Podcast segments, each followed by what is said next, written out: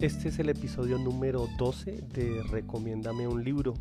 El día de hoy vamos a estar abordando el libro En busca del favor del rey del gran escritor Tommy Tinney. Bienvenidos.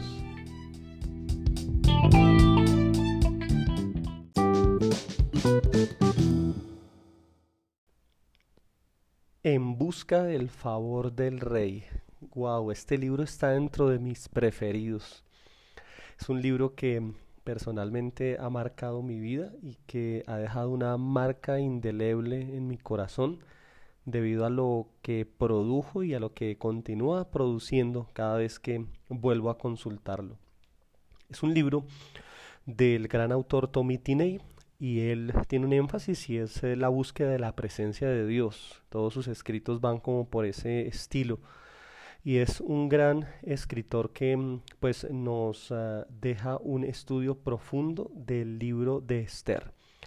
El libro En busca del favor del rey es un libro que mm, está basado en el libro de Esther, un libro de ocho capítulos que mm, nos cuenta la historia de una chica aldeana campesina que de un momento a otro es transportada al palacio de un rey, del rey Asuero, en el momento en el que el pueblo de Israel está bajo el dominio del reino de Persia.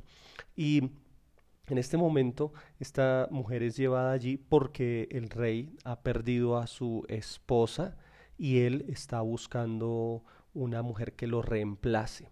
Así que esta chica es llevada allí y es pasada por todo un proceso de transformación muy parecido a lo que sucede en muchos reality shows hoy en día en televisión y es pasada por un proceso para llegar a convertirse eh, en la esposa del rey Asuero.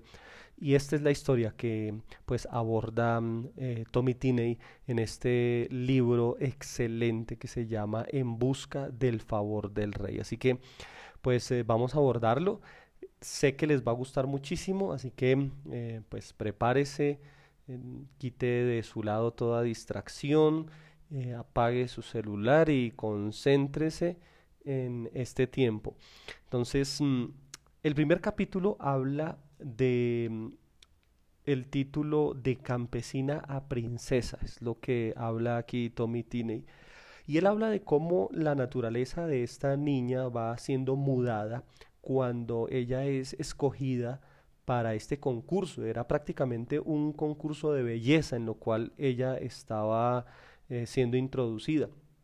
Y cuando ella llega allí, ella está pasando por el proceso que todos pasamos cuando conocemos al Señor. Es ese proceso de dejar atrás la esclavitud y convertirnos en hijos, de dejar atrás Egipto y volvernos unos conquistadores de la tierra prometida, de dejar esa mentalidad y esa naturaleza de mendigos y convertirnos en los hijos del rey. Y este eh, cambio que está sucediendo en esta chica es esa transformación de campesina a princesa. Y es lo que nos relata aquí el autor.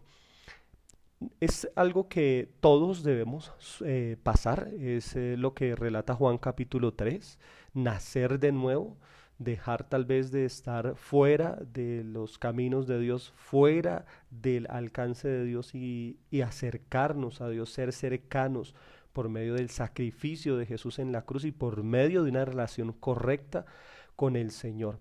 Es el inicio prácticamente de nuestra relación con Dios, el ser acercados al Rey, a Dios soberano, ser acercados por medio de su gracia como Él nos busca a nosotros y nos atrae a su palacio para ser renovados, para ser transformados, para quitar de nosotros cualquier tipo de naturaleza pecaminosa. Es el inicio, es como todos empezamos en esta historia con el Señor. El capítulo 2 habla de el rey o el reino.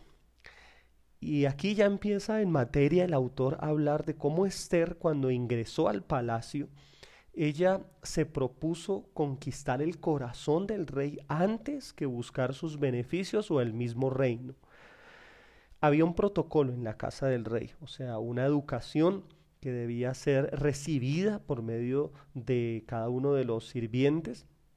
Y Esther para aprender a comportarse en la casa del rey, pues debía pasar por un curso de educación intensivo. Pero entonces, ¿qué aprendió Esther? Esther aprendió a comportarse en medio del palacio. Eh, Esther aprendió tal vez los eh, pequeños detalles que debía tener dentro de una mesa, cómo debía comer, eh, dentro del palacio, aprender tal vez a manejar la opulencia.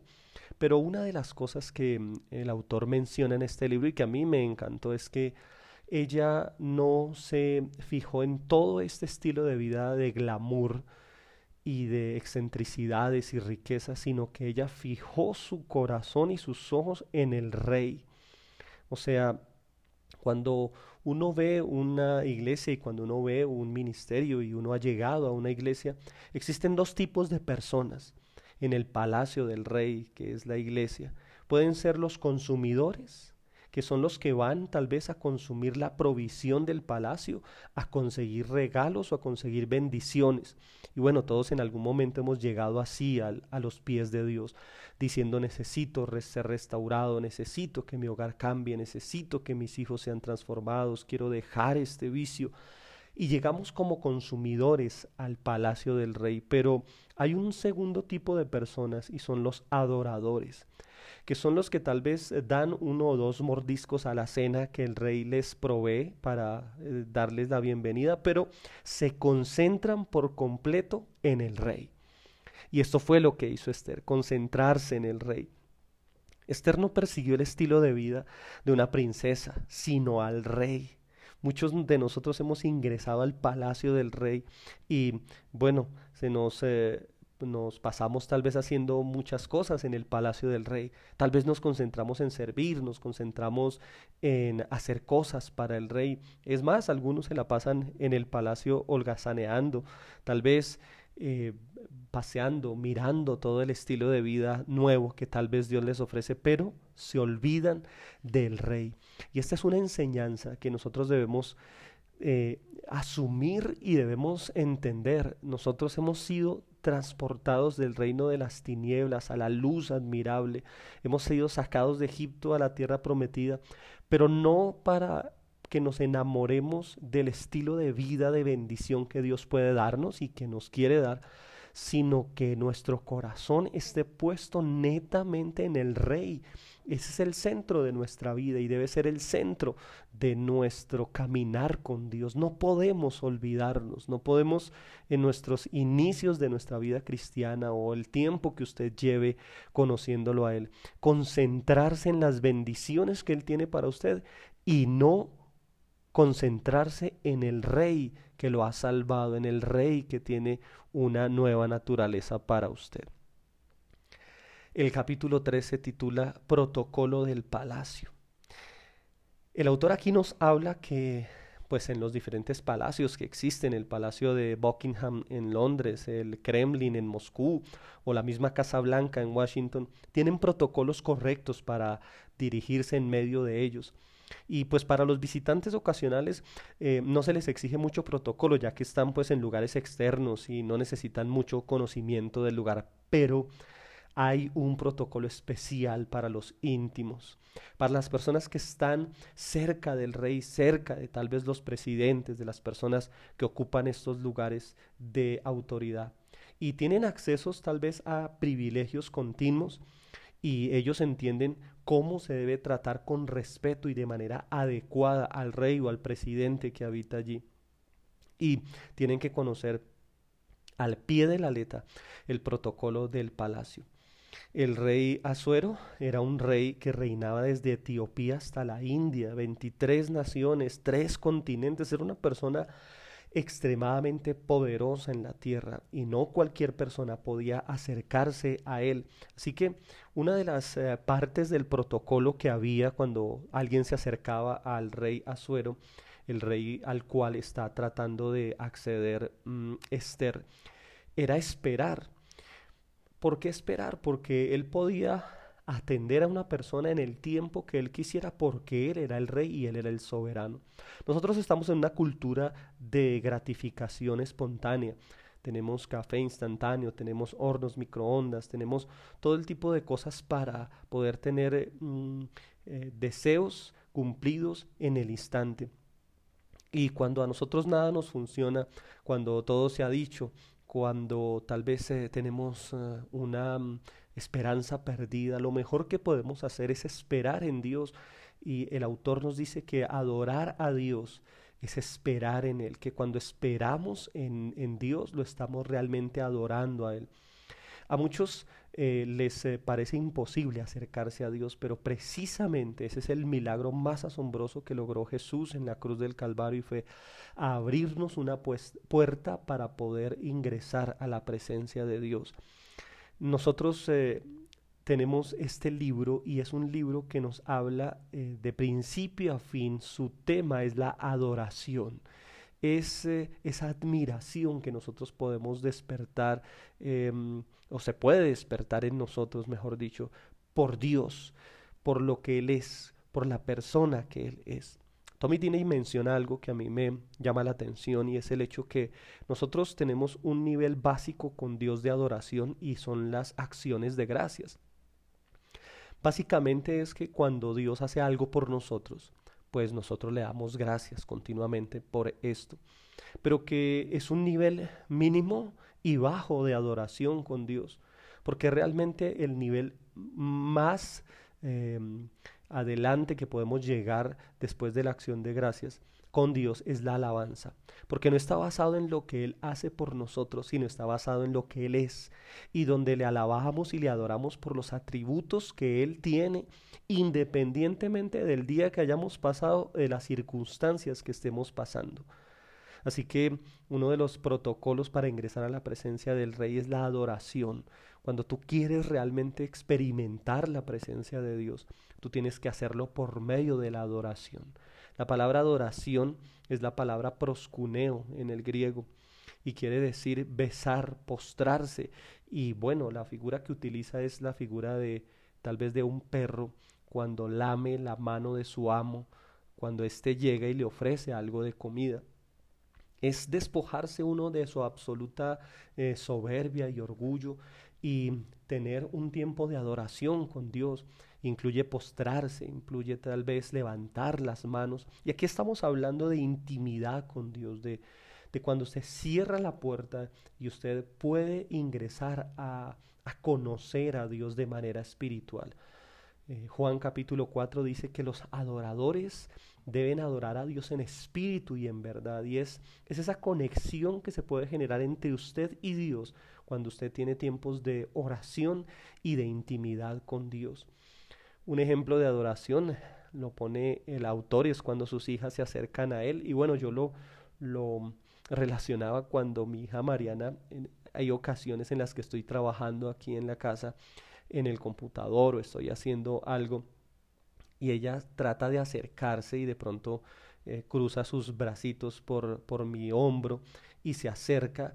Eh, yo digo que puede ser a decirme algo, entonces yo le digo, no, estoy ocupado y a veces le pongo como la mano para tratar de retirarla.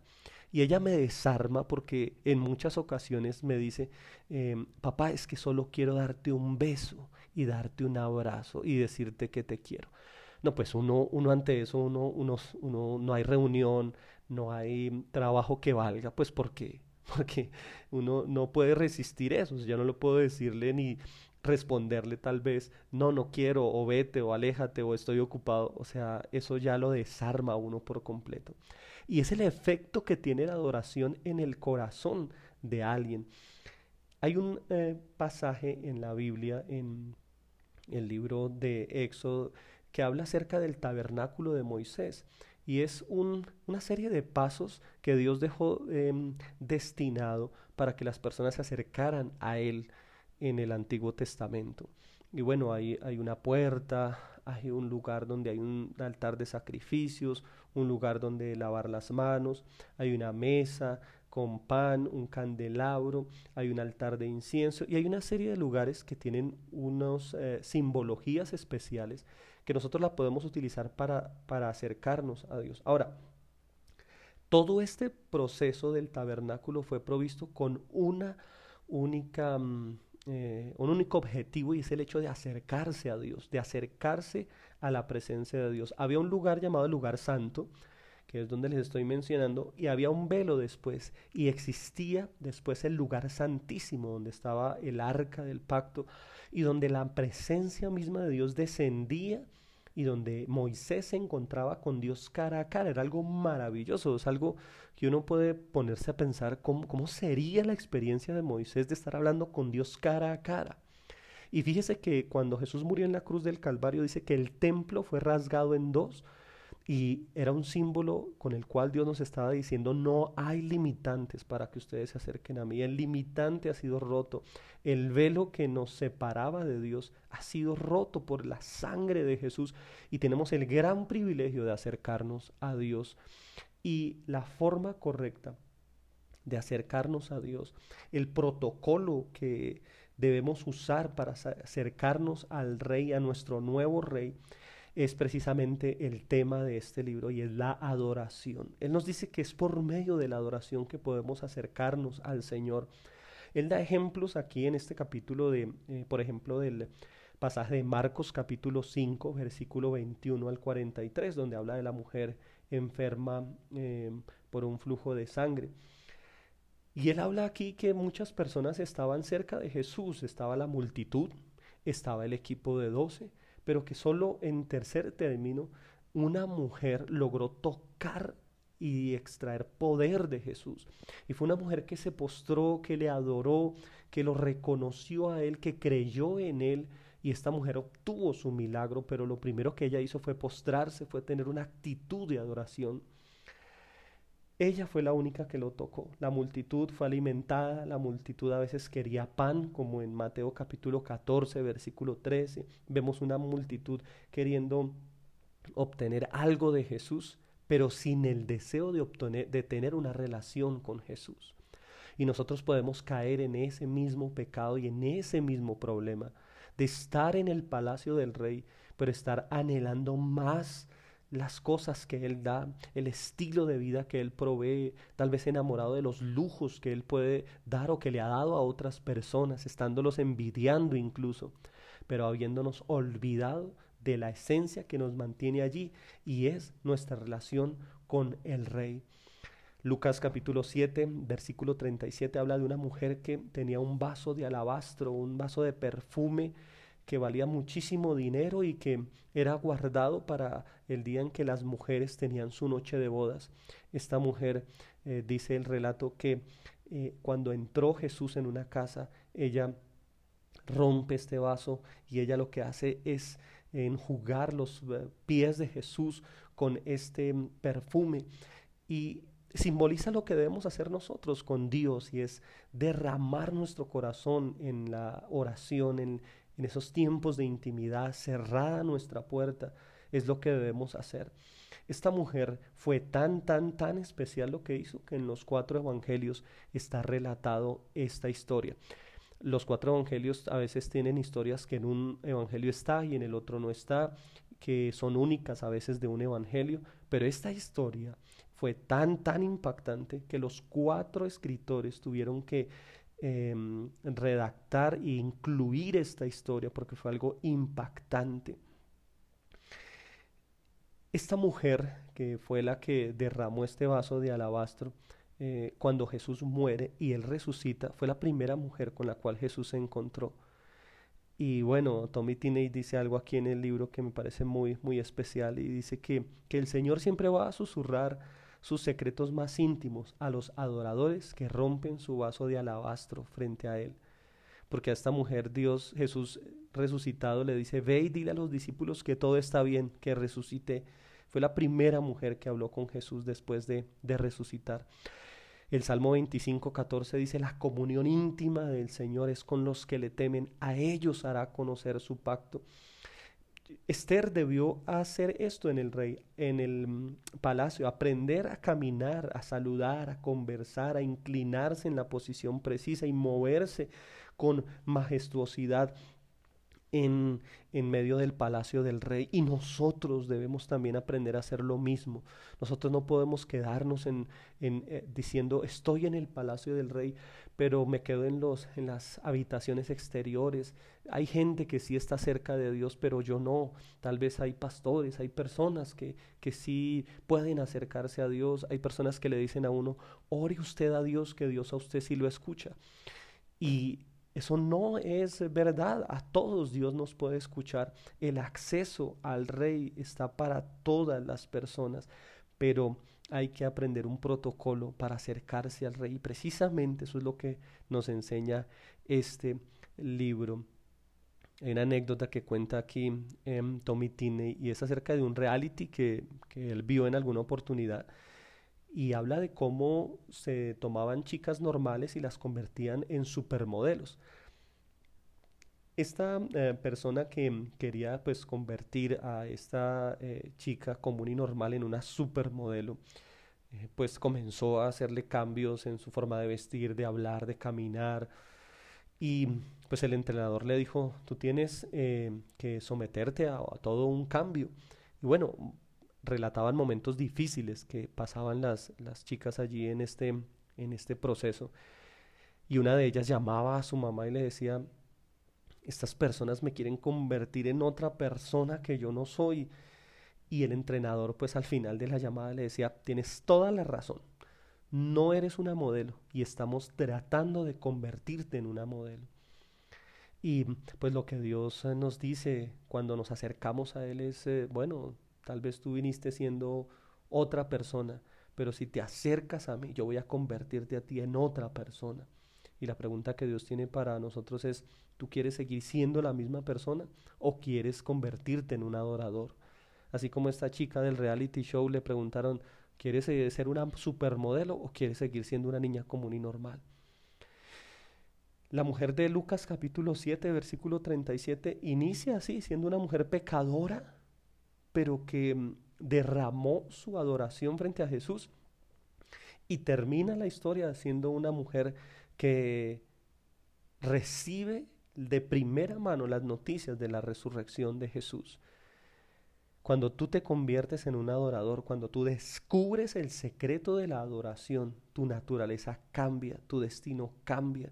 Cuando tú rompes el vaso de alabastro de tu corazón, Dios no, no va a tenerte lejos, Dios te va a acercar automáticamente. Y miren, tal vez eh, ustedes pueden pensar o tú puedes pensar que Dios tiene favoritos en medio de su iglesia, en medio de, de del palacio pero Dios tiene íntimos, Dios tiene personas que son íntimas con Él. Y la adoración es la forma correcta de comportarse delante del rey.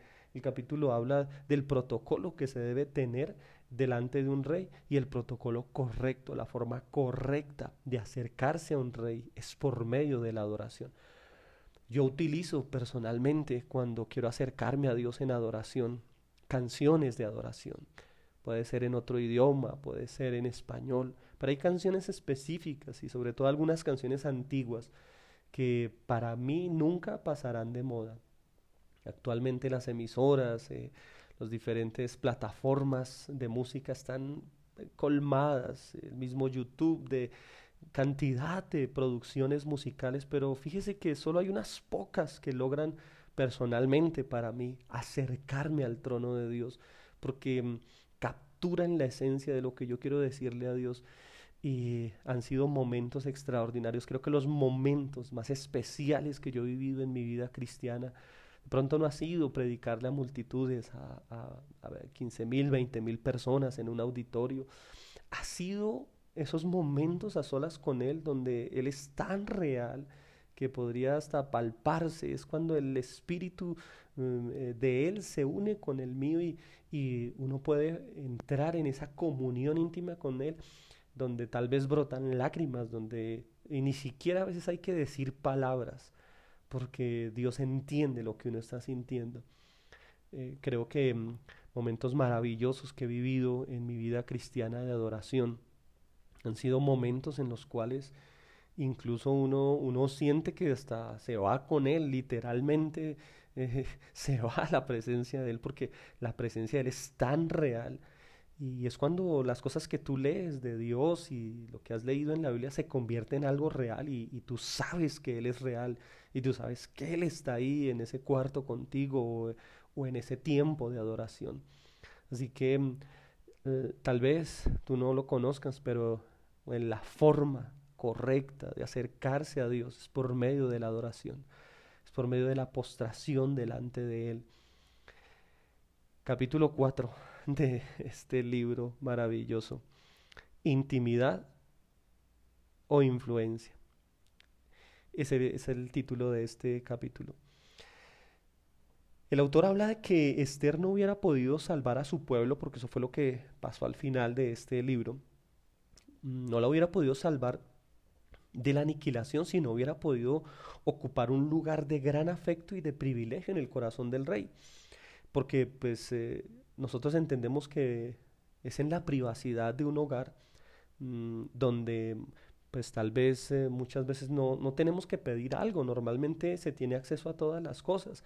Es muy raro que una persona en una casa eh, diga eh, o pida permiso para abrir la nevera o para ir a la cocina o para usar la estufa o para tomar un alimento o incluso para abrir la ducha. Nadie dice en una casa donde vive, donde están sus padres, su casa, su hogar, nadie pide permiso para usar el baño, simplemente va y lo usa. ¿Sabe que nosotros somos así muchas veces con Dios? Cuando nosotros no tenemos intimidad con Dios y no somos íntimos con Dios, estamos pidiéndole a Él permiso y hasta pidiéndole eh, cosas que Él ya nos ha dado a nosotros. Cuando Jesús fue a la cruz del Calvario, Él ganó todo para nosotros. Él ganó nuestra área financiera, Él ganó, eh, rompió las maldiciones, él, él restauró nuestra familia, Él nos sanó de las enfermedades pero cuando nosotros estamos en una relación lejana con Dios, tenemos la tendencia a estar pidiendo una cantidad de cosas que Él ya nos dio. Y esto demuestra simplemente que tenemos, estamos en el palacio del rey, pero tenemos una relación lejana con nuestro Dios, con nuestro rey. Tenemos a veces, eh, estamos compartiendo el mismo espacio, pero no tenemos familiaridad con Él. Entonces aún nos comportamos con Dios como ajenos, como extraños, como lejanos, incluso como hijos adoptivos y no como hijos legítimos, como nuestra relación debe ser de hijos reales. En una ocasión hablaba con alguien que, que tenía un hijo adoptivo y el, chico cuando llegó a la casa, eh, él se comportaba de manera tímida, le decía, mira, este es tu cuarto, le mostraron toda la casa y le dijeron, todo esto es tuyo pero lo primero que él hizo por, en alguna ocasión fue decir, eh, con permiso abro la nevera. Y, y, fue un proceso de decirle a él, no, no pidas permiso, estás en tu casa, eh, somos tus padres, este espacio es tuyo, si quieres comer algo puedes hacerlo. Pero fue un proceso de renovar su mente y es el proceso que todos nosotros debemos tener, de renovar nuestra mente, de decir, oiga, yo estoy en la casa del rey, soy hijo de Dios coheredero con Cristo de las promesas. Intimidad e influencia. El autor habla aquí que cuando uno tiene intimidad con alguien, uno puede influir en esa persona. Muchas veces nosotros hemos conocido amigos que, que compartíamos con ellos, pero inmediatamente eh, conocieron a su novia o a su novio, pues perdimos nosotros la influencia que teníamos en ellos. A veces les decíamos, vamos a hacer esto y hacíamos planes, pero pues ya la persona tiene a alguien íntimo a su lado, que es la persona que influye directamente en él. Y a veces la persona va a decir, no, no puedo hacer tal cosa porque eh, no, no está aprobado por la persona más cercana, que es su, su novia o su novio o su esposa en algunos casos. Y es porque eh, con el inicio de una relación viene el acceso, y eso es lo que hemos tenido todos, acceso a la presencia de Dios, pero con la intimidad viene la influencia. Cuando tú eres íntimo de Dios, tú puedes llegar incluso a influir en Dios. Y eso fue lo que le pasó a Moisés. Moisés cultivó la relación con Dios de una manera tan, tan especial que mm, él llegó a influir en una decisión que en una ocasión Dios iba a tomar. Eh, Moisés empezó su relación con Dios por medio del tabernáculo, pero él no se quedó ahí. Él comenzó a pasar largas estadías en el monte, profundizando su relación con Dios al punto que en una ocasión Dios quiso exterminar al pueblo de Israel y el mismo Moisés le dijo, Dios, no lo hagas. no lo hagas, tu reputación está en medio de todo esto y Dios cambió la decisión. Es el punto que ante una amenaza tan grave como lo es eh, este hombre Amán, que más adelante va a aparecer en la historia de Esther, pues no había nadie que pudiera salvar al pueblo de Israel de, de esta amenaza de este hombre llamado Amán, sino alguien que estuviera en el palacio del rey, alguien que pudiera hablar al oído del rey. Y precisamente esa fue la labor de Esther, hablar al oído del rey para poder salvar a su pueblo, este enemigo del pueblo de Israel que se levantó y del cual vamos a hablar más adelante, eh, olvidó que las palabras susurradas en la intimidad tienen más poder que los gritos que se puedan dar tal vez fuera de un palacio. Hay personas que están quejándose afuera del palacio del rey, Dios, ¿por qué hace esto? Dios, ¿por qué no permite esto? Pero es diferente tú ser una persona íntima de Dios y poder susurrar a su, a su oído mm, tal vez una petición, tal vez un, deseo que hay en tu corazón. Entonces em, Dios prepara a esta niña para que entre por la puerta de atrás del palacio pero la unge para que se gane el favor del rey y mediante esa intimidad gane acceso al corazón del rey. Así que algo que debemos entender eh, de este libro es que la adoración puede crear un momento, puede crear tu oportunidad para que cambies tu destino, el destino de tu familia, el destino incluso de tu nación. Y esto eh, nos quiere llevar a que le demos el primer lugar a la presencia de Dios, a edificar una relación con nuestro Rey. ¿Cómo lo puedes hacer? De una manera sencilla y es eh, nuestra vida devocional. Nuestra vida devocional debe ocupar un lugar preeminente en nuestra vida cristiana. Tú nunca vas a poder madurar, crecer, conquistar, avanzar en tu relación con Dios si tú no tienes una vida devocional diaria un tiempo diario donde te, te autoformes, donde leas la Biblia, donde puedas tener tiempos de intimidad con Dios, tiempos de calidad con el Señor. Precisamente mm, estoy en proceso de escribir un libro que se titula así, Autoformación. Y uno de los capítulos habla acerca de este tema y es el tema de cómo podemos nosotros crecer a través de una vida devocional disciplinada y constante y es uno de los capítulos que, más me gustó de este libro, cómo, tener, cómo crecer y cómo autoformarnos, cómo ser disciplinados en una vida devocional que nos lleve a crecer. capítulo 5 de este libro eh, se titula Cortejar a un rey. Y él da una frase para empezar este capítulo que me pareció muy, muy especial. Dice, que se le puede dar a un hombre que lo tiene todo? y mm, pues a Esther la prepararon, la asearon, la frotaron, la sumergieron en hierbas y especias para una limpieza especial y le dieron pues vía libre de vestirse como ella quisiera. Y todo esto fue un proceso de un año.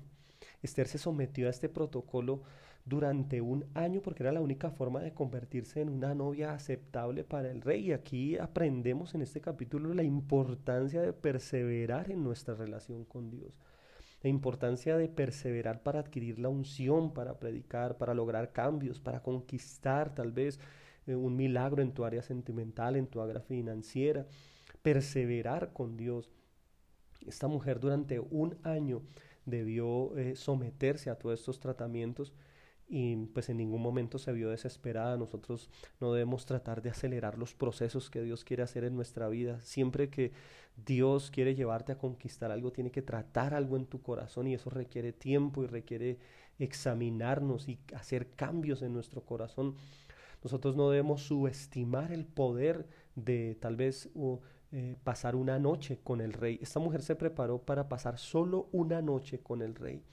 Y es de importancia de uno decir, va a haber un momento en el cual Dios va a venir a mi vida y todo va a cambiar. Y eso es lo que tú tienes que declarar. Tal vez tú estás pasando una situación difícil, una situación complicada en tu hogar, con tu cónyuge, en tus finanzas, una enfermedad, una adversidad, una respuesta que se demora y está atormentando tu corazón. Sigue perseverando en cortejar al rey, en adorar al Señor. Y va a haber un día en el cual Dios te va a responder. Y esa situación que tú tienes va a ser cambiada. Y esa situación que tú tienes va a ser transformada. Pero tienes que seguir en esa continua perseverancia. como lo dice aquí eh, este autor, cortejando al rey. Y eso significa darle prioridad a no, a nuestras necesidades, sino a la oración. Y aquí quiero, quiero aclarar algo. Nosotros oramos, nosotros adoramos a Dios, nos acercamos a Él, no para conseguir cosas, no para conseguir cosas para nosotros. La, oración, la intercesión no es para nosotros. La oración es para que Dios sea glorificado. Cuando tú oras, estás dando un mensaje y es, oro porque tú eres Dios porque creo que tienes el poder de cambiar las circunstancias. Es darle un lugar de preeminencia a Dios. No es para conseguir cosas, es para declarar que Él tiene el control y que la oración es, es, es una forma de declarar que Él es Dios, que Él es soberano. Es muy especial como el autor relata eh, la forma en que las eh, mujeres eran preparadas durante seis meses en especias, en aceites, ¿Por qué? Pues porque ella venía del campo y tenía un olor natural del campo. Y lo que hacen a través de este año es quitarle ese olor, tal vez a, lo, terrenal, prácticamente lo que dice el libro de Colosenses capítulo 3 versículo 5 al 17, donde dice, haced morir todo lo terrenal en vosotros, fornicación, impureza, pasiones desordenadas, malos deseos, avaricia, que es idolatría, por la cual la ira de Dios viene sobre los hijos de desobediencia. Esto fue lo que hicieron con, con esta chica Esther, quitar todo lo terrenal. Y cuando nosotros vamos a pasar tiempo con Dios, lo que estamos haciendo es quitarnos esa atmósfera terrenal, ese olor de, de carne que tenemos, porque porque la carne no puede acercarse a Dios, la carne y el espíritu chocan entre sí y es necesario que nosotros cuando nos acerquemos a Dios se, se, operen cambios reales. Usted puede acercarse, cantar, orar, pero si usted no cambia cosas de su vida práctica, usted está perdiendo el tiempo, usted está haciendo una práctica religiosa, pero no una práctica que lo convenza. Es increíble cómo una persona puede acercarse a Dios, orar, y seguir robando.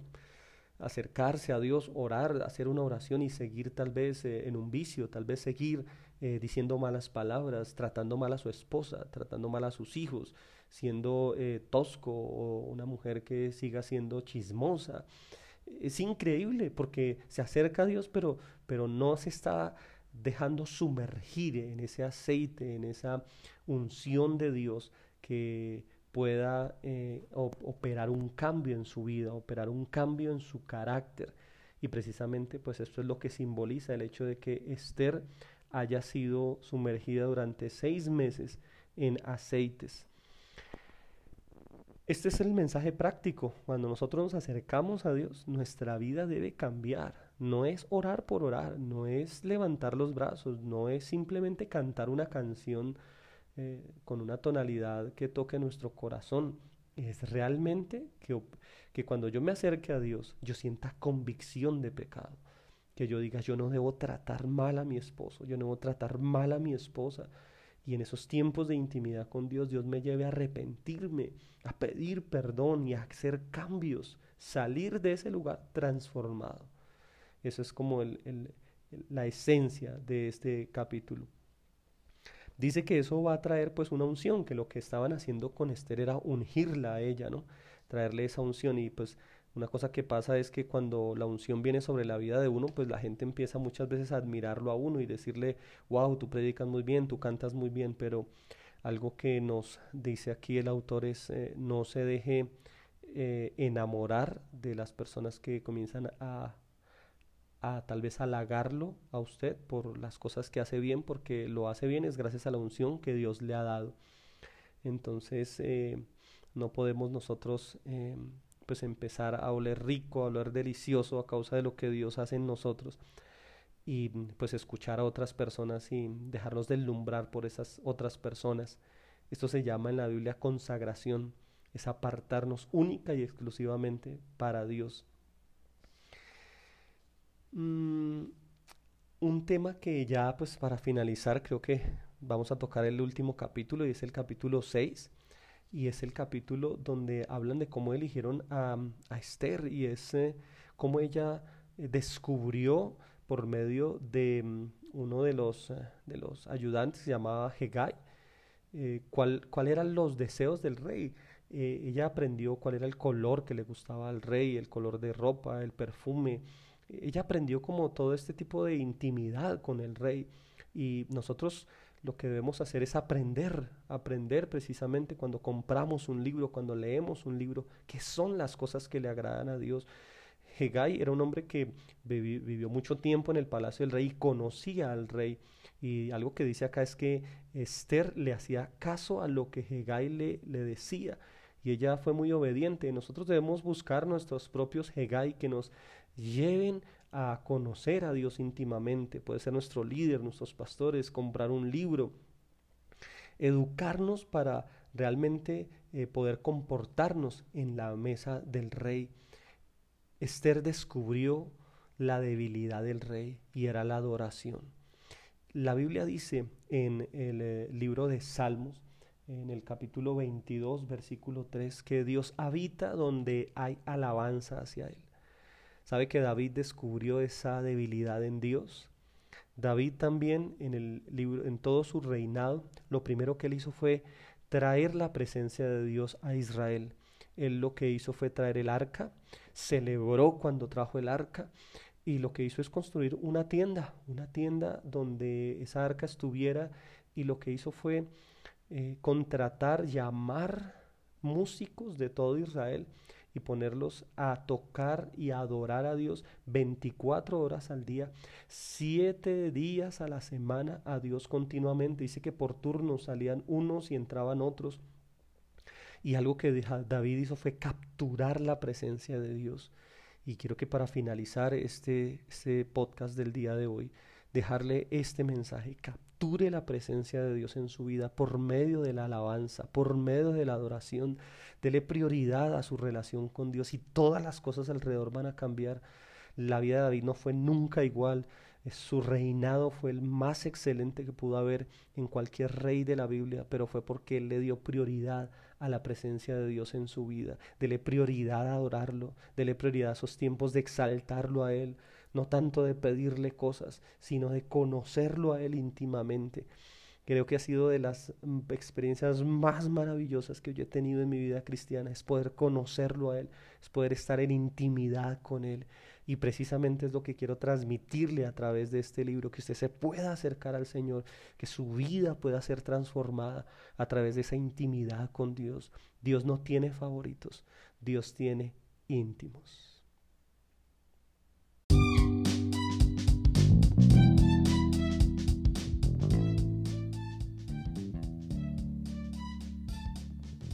Bueno, solo seis capítulos alcanzamos a abordar en esta sesión del día de hoy. Los espero dentro de ocho días con un nuevo capítulo de Recomiéndame un libro donde estaremos eh, de seguro abordando la segunda parte de este excelente libro que es em, En busca del favor del rey. Gracias por escucharnos, gracias por compartir este material en sus redes sociales y gracias por eh, dejar sus comentarios en cada uno de los lugares donde nos escuchan. Que Dios los bendiga y que tengan una excelente semana.